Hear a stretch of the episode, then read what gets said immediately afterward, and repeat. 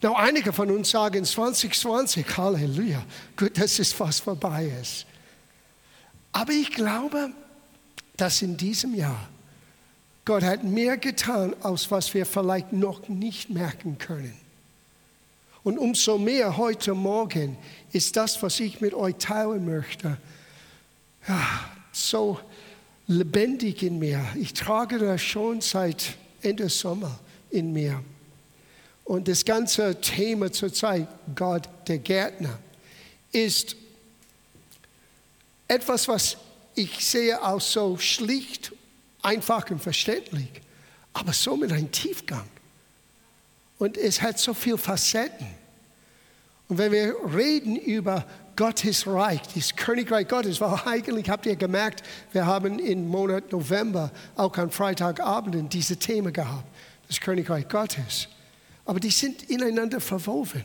Weil man kann nicht über Gott als Gärtner reden, ohne seine Wege, sein Königreich, das, was und wie Gott ist und wie Gott wirkt, das aus, auch außer Acht zu lassen.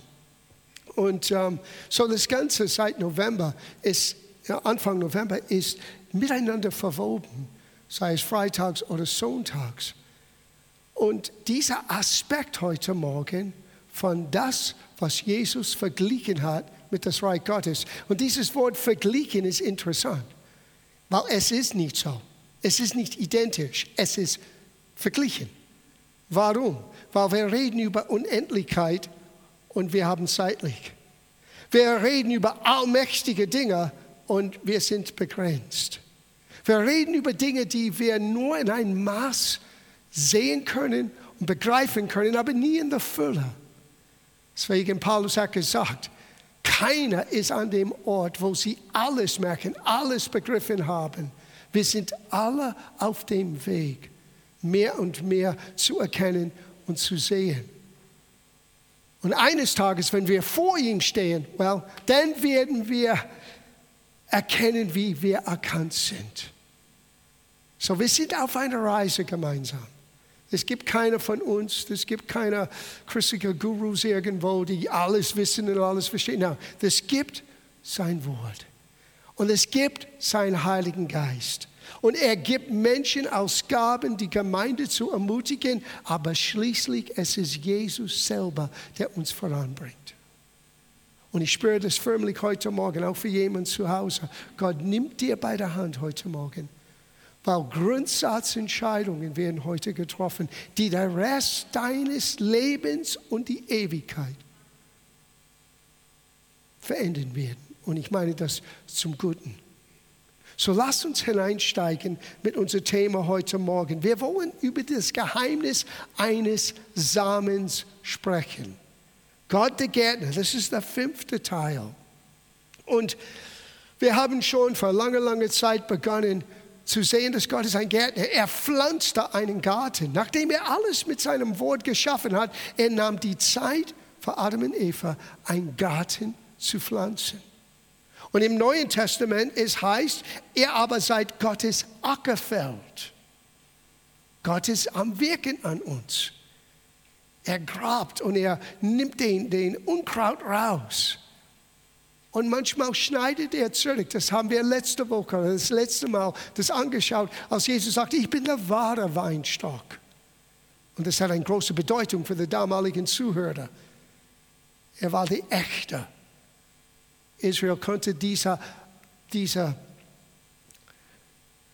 diese Aufgabe als Weinstock Gottes nicht erfüllen. Und dann kommt Jesus, ich bin der wahre Weinstock. Aber heute Morgen das Geheimnis, das größte Geheimnis, was in einen kleinen Samen hineingesteckt ist. Und wir werden uns konzentrieren auf das zweite Schriftsteller von drei, die wir seit Anfang an benutzt haben. Ich lese das noch ganz kurz. In Jesaja 61, Vers 3. Das Sie, er redet über uns, dass wir genannt werden Eiche der Gerechtigkeit, einer Pflanzung des Herrn zu seinem Ruhm. Sie werden die alten Trümmer aufbauen und was vor Zeiten zerstört worden ist, wieder aufrichten. Und sie werden die zerstörten Städte erneuern, die vom Geschlecht zu Geschlecht Wüste gelegen haben. Das war auf eine Seite bezogen auf Israel direkt, aber es ist auch auf uns bezogen, dass Gott möchte jeder einzelne von uns benutzen, diese Welt zu verändern. Einen Unterschied auszumachen in dieser Welt. So, wir sind nicht nur Gottes Ackerfeld, wo er an uns arbeitet. Wir sind nicht nur den Reben, die in dieser Weinstock hineingepflanzt sind. Und Gott schneidet zurück und Gott hebt uns hoch und all das, was wir gelernt haben, damit wir mehr Frucht hervorbringen. Gott hat einen Plan und eine Absicht für jeder Einzelne von uns, um einen Unterschied auszumachen für jemand anderen. Und genau es dreht sich heute Morgen mit dieser Verbindung zwischen deiner und meinem Leben als Pflanzung des Herrn in dieser Welt und das Geheimnis eines Samens. Weil dein Leben und mein Leben ist verglichen mit einer Same. Wir werden sehen, heute Morgen, Jesus hat das sogar von sich selber als Beispiel benutzt. Und es gibt eine so tiefgehende Wahrheit da drinnen, die jeder für sich irgendwann beherzen muss und dann entscheiden, was heißt das für mich in meinem Leben. Ja, das wird einen tiefgehender Werk heute Morgen durch den Heiligen Geist. Lass uns das anschauen. In Markus Kapitel 4, Vers 30, da beginnen wir. Und er sprach, warum wollen wir, wem wollen wir das Reich Gottes vergleichen? Oder unter was für einem Gleichnis wollen wir es darstellen? Es ist einem Senfkorn gleich, welches, wenn es in die Erde gesät wird, das kleinste ist unter allen Samenkörnern auf Erden. Und wenn es gesät ist, geht es auf und wird größer als alle Gartengewächse und treibt große Zweige, sodass die Vögel des Himmels unter seinem Schatten nisten können. Now, Jesus redet von der Ausbreitung von des Königreich Gottes, aber wir werden heute Morgen auch sehen, dass er redet von dich und von mich. Wer sind die Samen, die Gott pflanzt, die tiefe Wurzel gewinnen könnte und groß und stark wachsen können wie ein Eiche der Gerechtigkeit und Menschen können unter unser Aster, unter unser Schatten Zuflucht finden. Wow. Du redest von einer göttlichen Vision heute Morgen für deinem Leben. Und so oft wir schauen uns selber an und wir sagen, ja, aber ich bin so und ich bin so. No, wenn Jesus dein Herr ist, du bist jetzt anders geworden.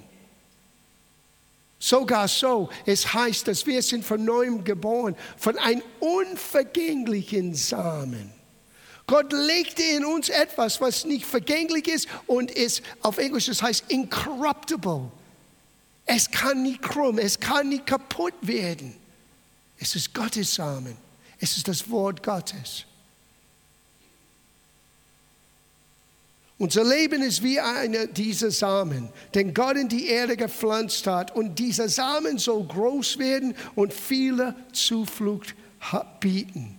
Solange wir dieses Prinzip nicht verstehen, werden wir niemals unser volles Potenzial in Christus erreichen und entfalten können. Now, hör Jesus, wie er sein eigenes Leben wie ein Samen verglichen hat. Johannes Kapitel 12. Und hier geht es wirklich los. Vers 23 und 24. Jesus aber antwortete ihnen und sprach, die Stunde ist gekommen, dass das Menschensohn verherrlicht werde. Wahrlich, wahrlich, ich sage euch, wenn das Weizenkorn nicht in die Erde fällt und er sterbt. Unterstreicht das in eure Gedanken oder in eure Bibel. Es muss in die Erde fallen und sterben. Fallen und sterben. So bleibt es allein. Es ist immer noch ein Senfkorn oder ein, ein wie, was er benutzt, Weizenkorn. Es ist immer noch eine Same. Aber das, was in der Same hineingesteckt ist, und was ist in eine Same gesteckt? Das ganze Potenzial von das, was dieser Same später sein sollte, ist in eine Same hineingesteckt. Und ich möchte euch sagen, niemand weiß, wie das zustande gekommen ist. Oh, der Wissenschaft kann uns sagen, wie die unterschiedlichen Phasen sind von einer Samen, wie es aufkeimt und wie es aufwächst. Aber was hat das ganze Leben gegeben vom Anfang an? Wer war hier zuerst, der Huhn oder der Ei? Das Huhn oder das Ei? Das ist das alte Rätsel. Aber wir wissen, wer zuerst hier war. Gott. Und Gott sprach Leben heraus. Und Gott hat Leben hervorgebracht. Und es ist Leben in jeder Samen. Na, du musst dein Leben, gleich wie Jesus sein Leben als Samen betrachtet haben, als auch ein lebendiger Samen. Du bist nicht nur von neuem geboren durch eine, einen, einen ewigen Samen Gottes. Du bist jetzt auch eine Samen, die Gott so gerne pflanzen möchte. Aber bis es gepflanzt ist und er stirbt, bleibt es alleine. Jesus redet spezifisch über seine Kreuzigung, keine Frage. Jesus redet spezifisch über das, was er für uns erleiden musste. Er kam auf die Erde als den einzigen geborenen Sohn Gottes. Aber nach seinem Kommen, Fallen und Ersterben ist er nicht mehr der einzige geborene Sohn Gottes, nie und nimmer mehr. Er ist der Erstgeborene unter vielen Geschwistern. Das gehört zu uns auch, oder wir gehören auch in dieser Gruppe. Er ist die Erstgeborene unter vielen Geschwistern. Warum? Weil er nicht alleine geblieben ist. Weil er hat das Leben nicht für sich erhalten. Er war bereit, und jetzt geht es ein bisschen in unsere, unsere Richtung, er war bereit zu fallen und zu sterben. Wow. John, was willst du auf uns legen heute Morgen? Well, bleib dran. Es gibt nichts, was wir nicht aufnehmen können in Gottes Wort, wo Gottes Gnade nicht uns die Kraft gibt, das auch zu begreifen und auszuleben. Keine Sorge. Gott möchte, dass das Potenzial in dieser lebendigen Same, was dir zu neues Leben hineingebracht hat, dass es zu vollen Entfaltung kommt. Dass du selber nicht nur stark und wie einen, einen Eicher vom Herrn gepflanzt ist in dieser Welt, sondern dass deine Äste so breit ausgehen, dass dein Leben wird ein Zufluchtsort für so viele Menschen. Wow. Nur diese Gedanken. Du weißt nicht, was alles Gott vorhat mit deinem Leben. Das kann ich dir als alter Hase jetzt sagen. Wenn ich zurückschaue, über 45 Jahre, als ich zu Jesus kam, und alles wurde verändert, 44 Jahre, ich war 22. Und als ich zu Jesus kam, ich wusste, alles ist anders, aber ich hatte so viele Fragen. Ich hatte auch so viele Pläne. Ich hatte so viele Dinge, die ich dachte, dass ich erreichen möchte und erreichen könnte. Und Gottes Plan war so anders. Und er hat das nicht alles auf eine Mauer auf mich gelegt, das hätte mich kaputt gemacht.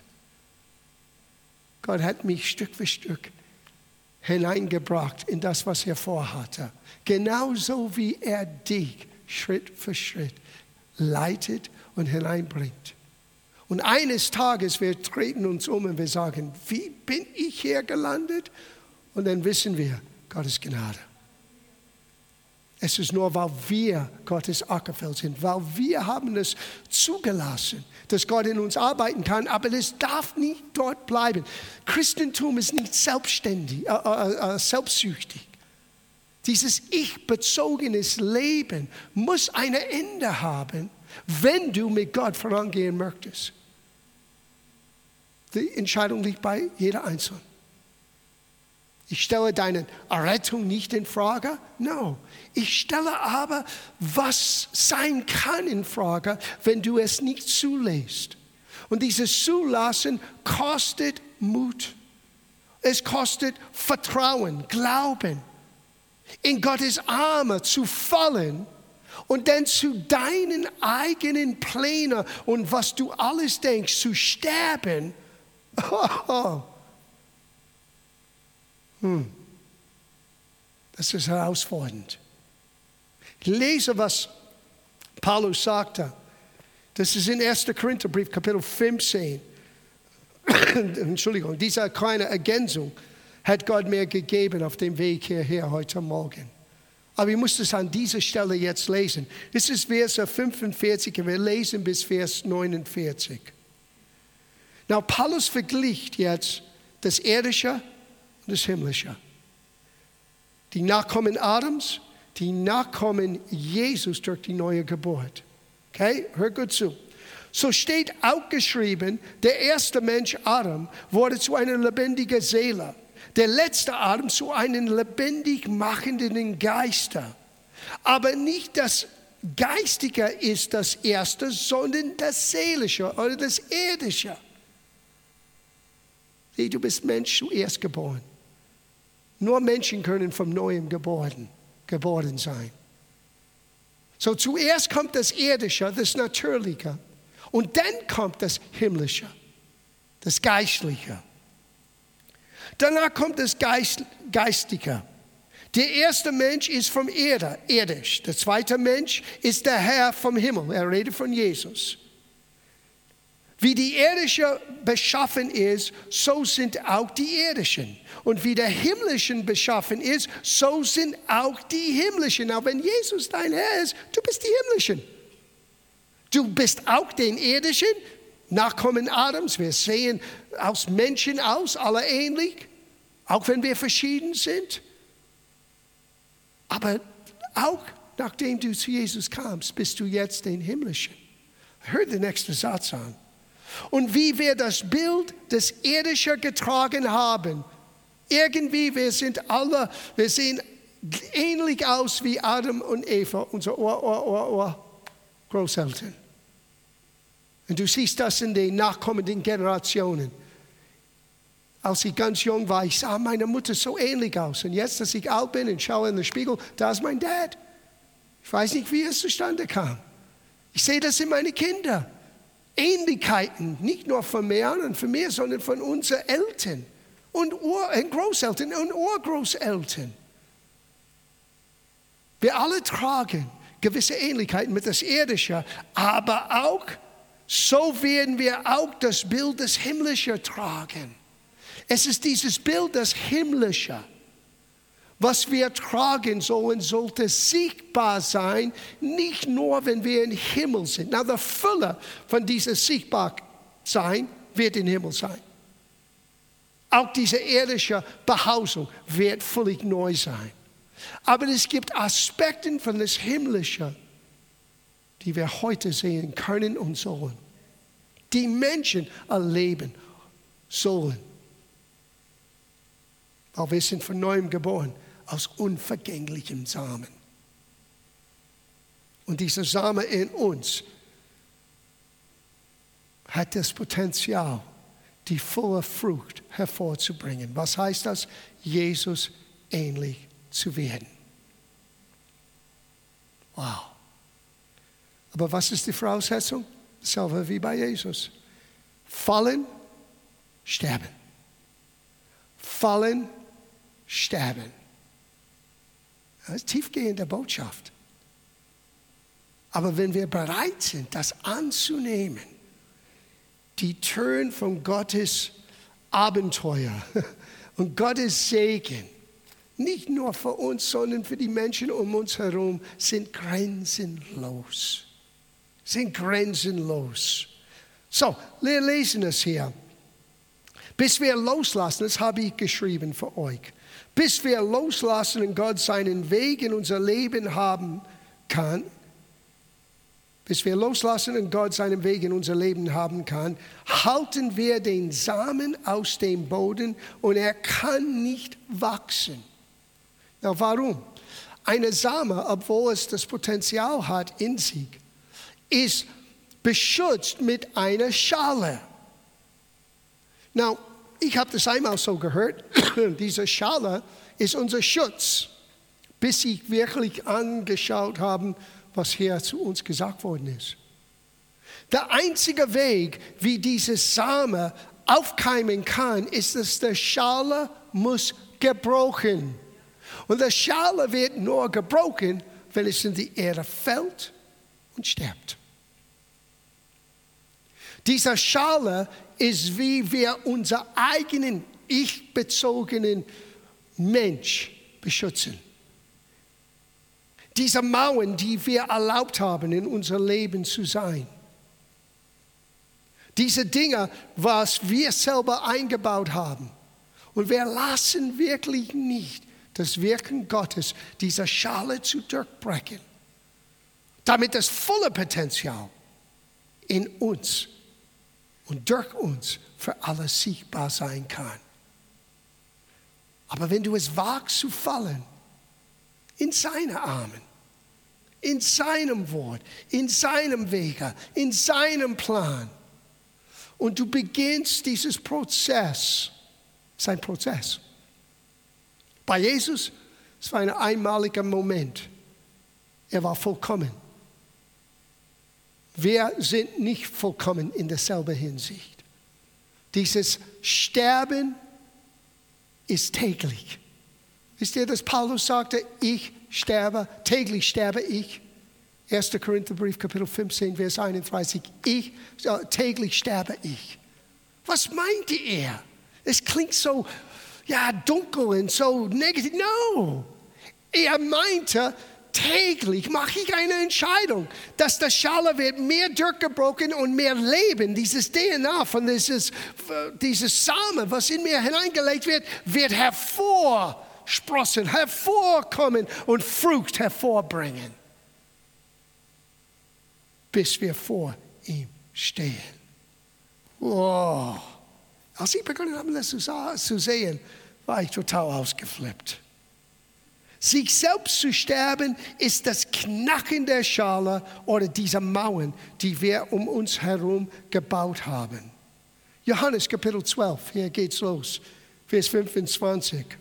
Wer an seinem Leben festhielt, er meine dieses irdische Leben, dieser deiner Wille, Herr, lass meine Wille geschehen. No, umgekehrt. Herr, lass deine Wille geschehen. Wie oft ist unser Gebetsleben, komm ehrlich gesagt, wie ist so viel von unserem Gebetsleben nach unserer Wille? Herr, lass meine Wille geschehen. Oh no, vertraue sein Wille für dein Leben. Er sagte hier nochmal, wer an seinem Leben festhielt, wird es verlieren. Was meint er? Du kommst nur zu Frust und Enttäuschung. Du klammerst dich fest an was du dachtest. Aber in unserer eigenen Kraft, nach unserer eigenen Wege, egal wie erfolgreich es sein mag im Natürlichen, das Erfolg, die nur Gott geben kann, dieses innere Gewissheit. Ich bin in Gott verborgen. Ich bin von Gott angenommen. Ich habe Frieden in meinem Leben, Frieden in mein Zuhause. Ich kann schlafen. Alle Besitztum dieser Welt kann das nicht geben. Aller Erfolg dieser Welt kann das nicht vermitteln und es nicht zu vergleichen mit das, was nur Gott uns geben kann. So, solange du an deinem eigenen Leben, dieses irdische Leben, dieses diese Schale festhält. Weißt du, der Schale Raum zu geben, zu durchbrechen, es ist schon heikel. Weil du weißt nicht, was für ein Ast kommt heraus. Mit der Schale bist du vertraut, mit der Schale bin ich vertraut. Es war immer da. Und jetzt muss ich fallen und sterben mein Leben nicht festhalten, sondern, well, was soll ich tun? Lesen wir das zu Ende. Wer aber sein Leben in dieser Welt loslässt, was hat Jesus gesagt? Ich muss fallen und sterben.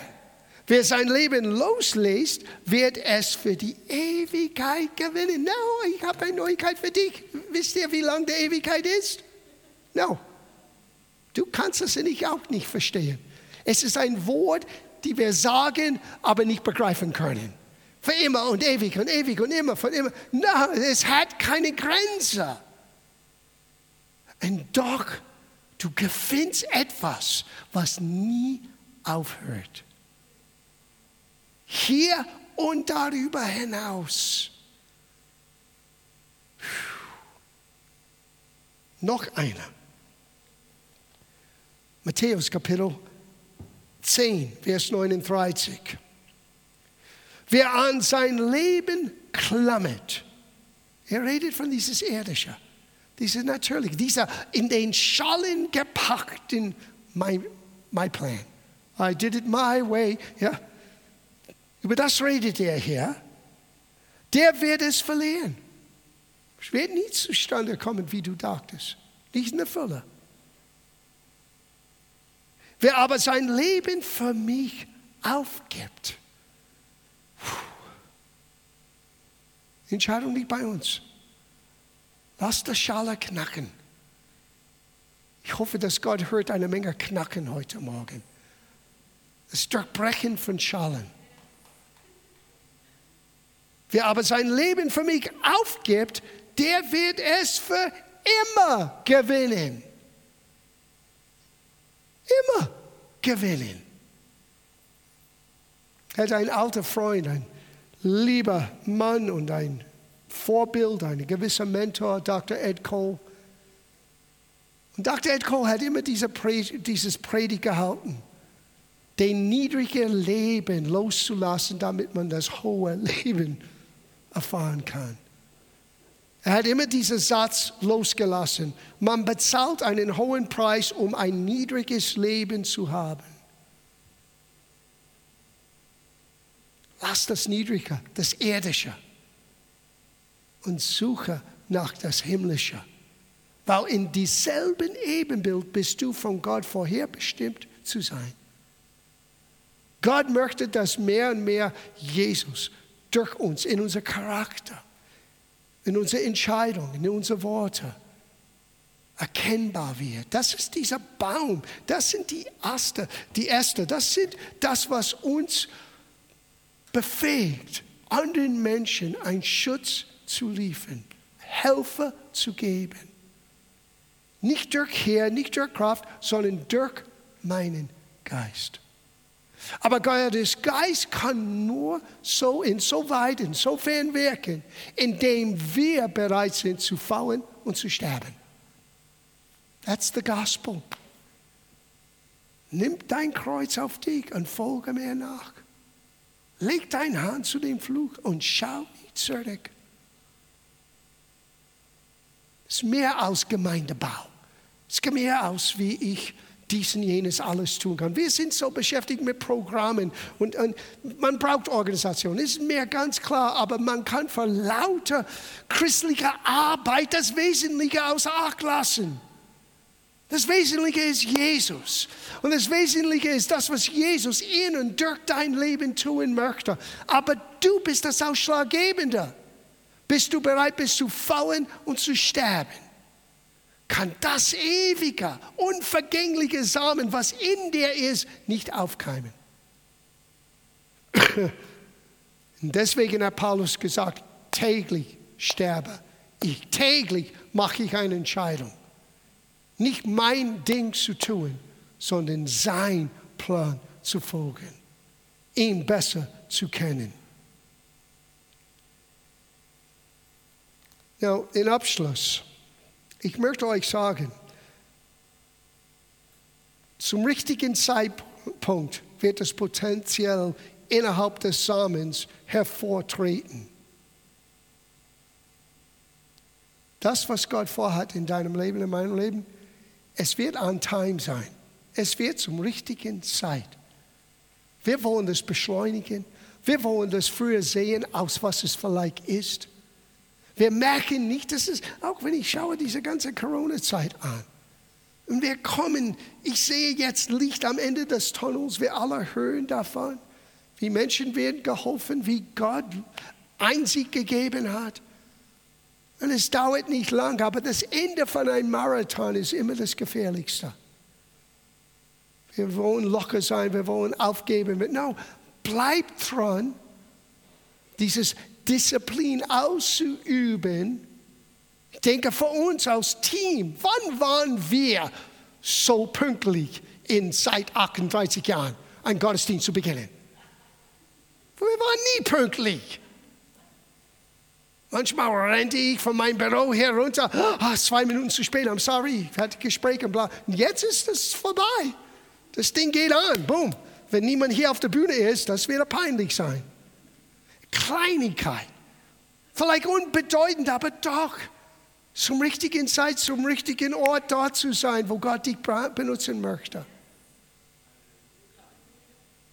Das, was Gott tut in das Verborgenen, wo wir nicht immer Party feiern können. Party feiern ist so cool. Und wir werden ein riesiger Fest für Jesus und miteinander und füreinander feiern, wenn es vorbei ist. Aber wenn es vorbei ist, es hat in uns etwas bewirkt, was wir noch nicht vielleicht jetzt sehen können. Es hat Gott nicht erwischt, oh, ich wusste nicht, dass es kommt. Nein, Gott sagte, er hat es nicht von ihm gekommen, keine Frage für mich. Nur guten Gaben und vollkommene Gaben kommen von Gott. Aber Gott benutzt alles zu unser Besten, wenn wir das zulassen. Alles hat seine Zeit. Wüsstet ihr das? Schau, wie dieser Schale oder dieser Same in der Erde gefallen ist, gestorben ist und keimte auf. Und von seinem Segen leben wir bis heute. Wir sehen und das, wir schauen den Apostel Paulus kurz an. Sein Werdegang sollte für uns eine Ermutigung sein.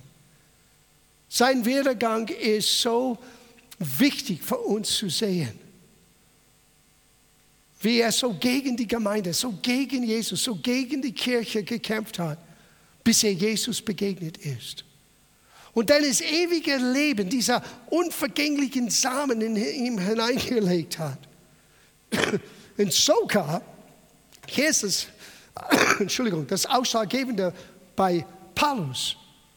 Eine Menge von den DNA, was Gott plante in und durch Paulus für die Menschheit, hat er an diesem ersten Tag von Jesus selber gehört. Das ist ein bisschen Ausnahmesituation. Ich bin froh, dass Jesus mir das nicht alles gesagt hat. Ich hätte wahrscheinlich das nie und nimmer gewagt. Aber wir schauen immer, was wir vielleicht tun können an. Und vergessen, was Gott in uns und durch uns machen kann. Er macht das unmöglich möglich. So, wir schauen Paulus an ein bisschen. Um das wirklich zu sehen, wir gehen zur Apostelgeschichte 26. Es dauert nur ein paar Minuten in den Abschluss. Aber es wird sehr hilfreich sein. Weil du und ich, wir sind nichts anderes als Paulus. Der Unterschied ist, Paulus war einer, der gefallen ist und gestorben ist. Und wir sollten sein Beispiel nachfolgen. Er steht, er steht jetzt vor König Agrippa und erzählt, was ihm für viele, viele Jahre passiert ist. Er war auf dem Weg mit Briefen von den leitenden jüdischen Volk damals um alle Nachfolger Christi zu verhaften und ins Gefängnis zu bringen. Und dann hat er eine Überraschung erlebt. Vergesse nie, bete weiter für die Menschen, die du kennst, liebst und dass sie noch nicht zu Jesus gekommen sind, weil Gott hat Überraschungen. Dinge, die du nicht verstehen kannst, Dinge, die du nicht im Voraus sehen können. Hier ist eine dieser Überraschungen. Hier Paulus erzählt, Jesus sagte zu mir, es ist Vers 15 in Apostelgeschichte 26. Denn dazu bin ich dir erschienen, dich zu verordnen zum Diener und Zeugen dessen, was du von mir gesehen hast und was ich dir noch offenbaren werde. Und ich will dich erretten von dem Volk und von den Heiden, unter welche ich dich sende. Das Wort im Griechischen ist Apostel. Paulus hörte am allerersten Tag, ich bin berufen als ein Ausgesandter für Jesus. Wow! Na, Paulus musste in sich gehen.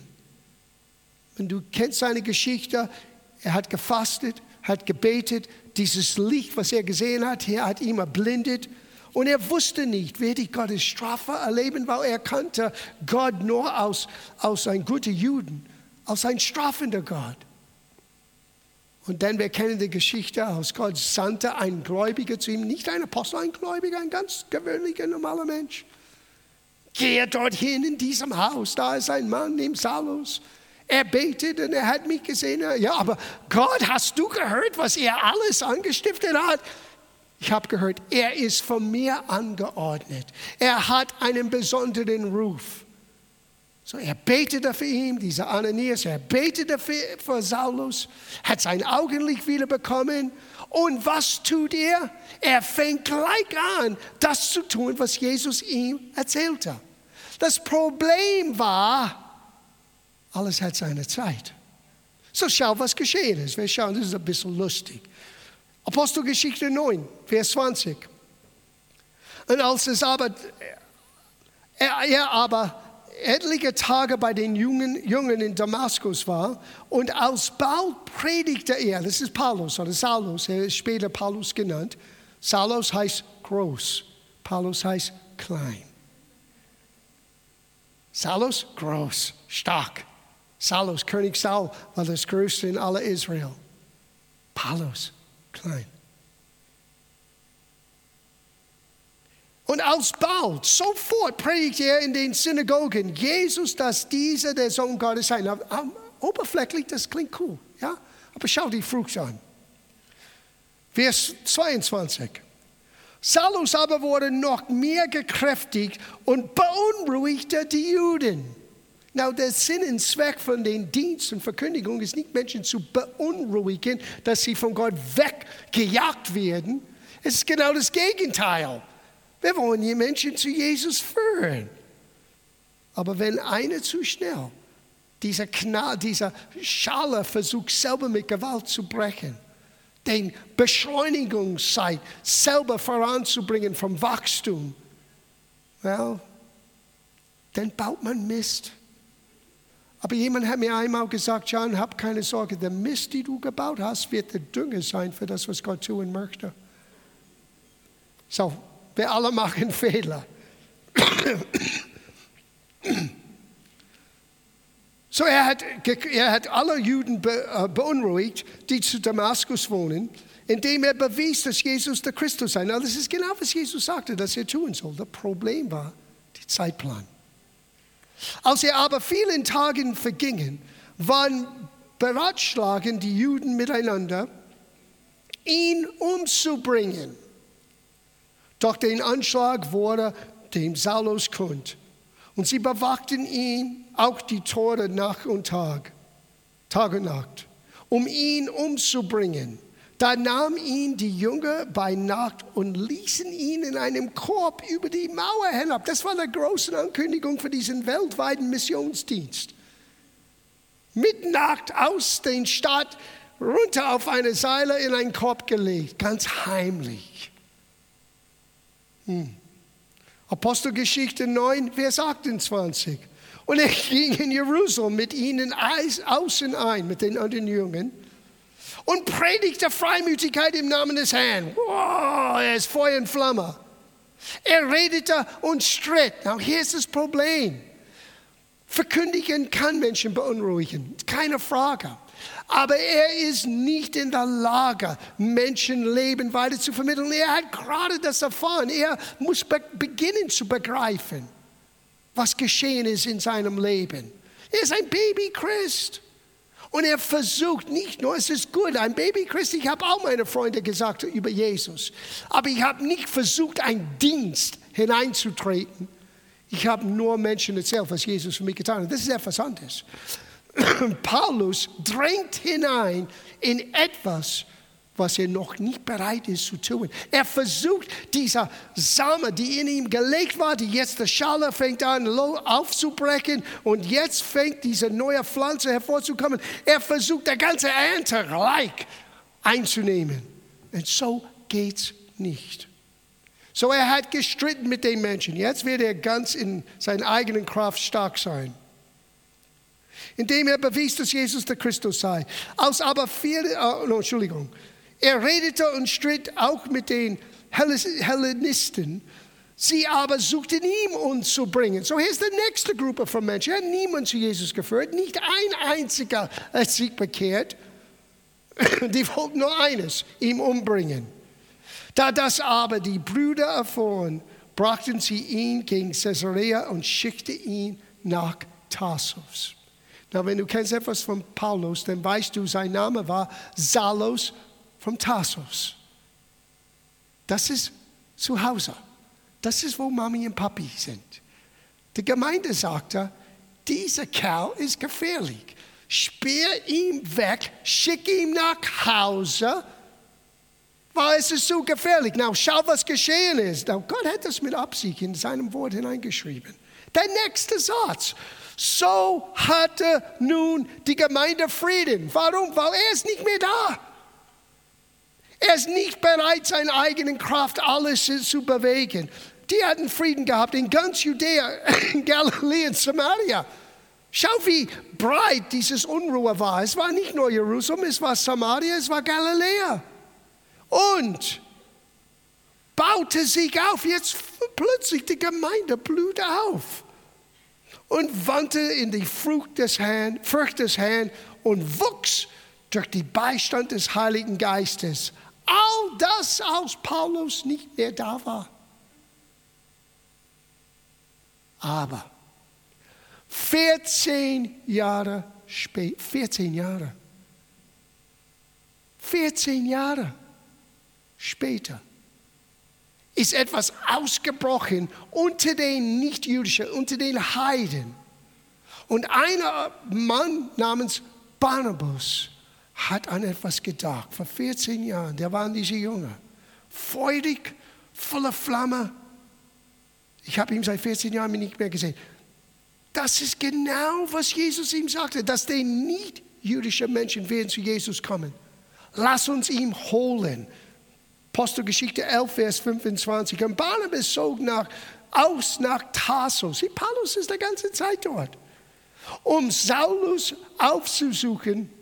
Und als er ihn gefunden hatte, brachte er ihn nach Antiochia. Und der Ort Antiochia war das erste Ort, wo Menschen Christen waren, Nachfolger Christi. Da hat sein Dienst begonnen. Sie, wir sind nicht anders. Vielleicht beginnst du zu sehen, was für Potenzial in dir ist, aber alles hat seine Zeit. Was wir tun müssen, ist das, was Paulus lernte. Täglich sterbe ich. Täglich lerne ich, nach nicht meinen, sondern seinen Plan zu gehen. Täglich lasst es zu, was Gott in mir und durch mich tun möchte. Wissend, was Gott sagte, wird zustande kommen. Als junger Christ, als ich gerade in den Dienst begonnen hat, gab es Worte ausgesprochen über mein Leben, die ich damals überhaupt nicht begreifen könnte. Und jetzt, 40 Jahre später, jeder einzelne Worten erfüllt. Außer einer, das kommt noch. Es kommt noch. Und es eigentlich hat nichts zu tun mit mir direkt. Es hat zu tun mit uns hier. Und ob ich diejenigen bin oder anderen, das überlasse ich Gott. Aber jedes direktes Wort, es gibt einen Plan Gottes für dein Leben, ihr Lieben. Ich möchte euch ermutigen heute Morgen, wirklich dieses Vertrauen Gottes aufzunehmen. Das heißt fallen. Das heißt loslassen. Das heißt nicht mehr mein eigenen anzustreben, sondern ihm nachzujagen. Und das, was Gott tun möchte, in seine Hand lassen. Mach dir keine Sorgen über morgen, hat Jesus gesagt. Heute hat seine eigene Herausforderung. Weil mit jeder Herausforderung wird die Schale neu aufgebrochen. Wird ein neuer Aspekt von dieser Samen hervorkommen. Und nach Zeit, seine Zeit. Einige wachsen schneller aus anderen, das ist okay. Alle sollten Frucht hervorbringen in seiner Zeit. Du bist wie eine Same. Aber Jesus sagte, wir enden mit dieser Aussage, wenn es nicht in die Erde fällt und sterbt, es bleibt alleine. Zu viel christlicher Potenzial stirbt ab, weil es nicht zu Keimen und zum Aufwachsen hervorgekommen ist.